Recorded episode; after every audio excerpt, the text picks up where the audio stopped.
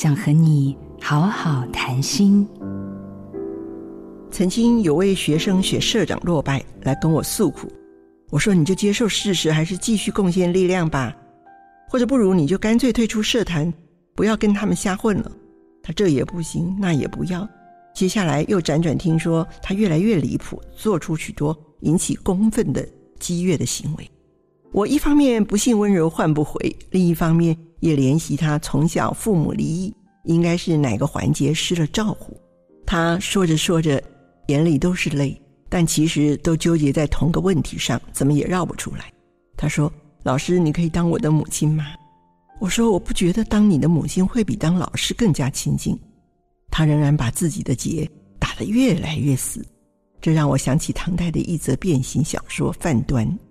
原本受长官倚重的李正范端，不知怎的，忽然变成了穿着一只靴子的老虎。我眼睁睁地看着这个原本温文的学生，露出伤人的虎性，却束手无策，不知道到底该帮他穿靴还足，亦或是帮他脱靴放逐。接住每个受苦的灵魂。我是廖玉辉，做自己的主人，找回你的心。印心电子，真心祝福。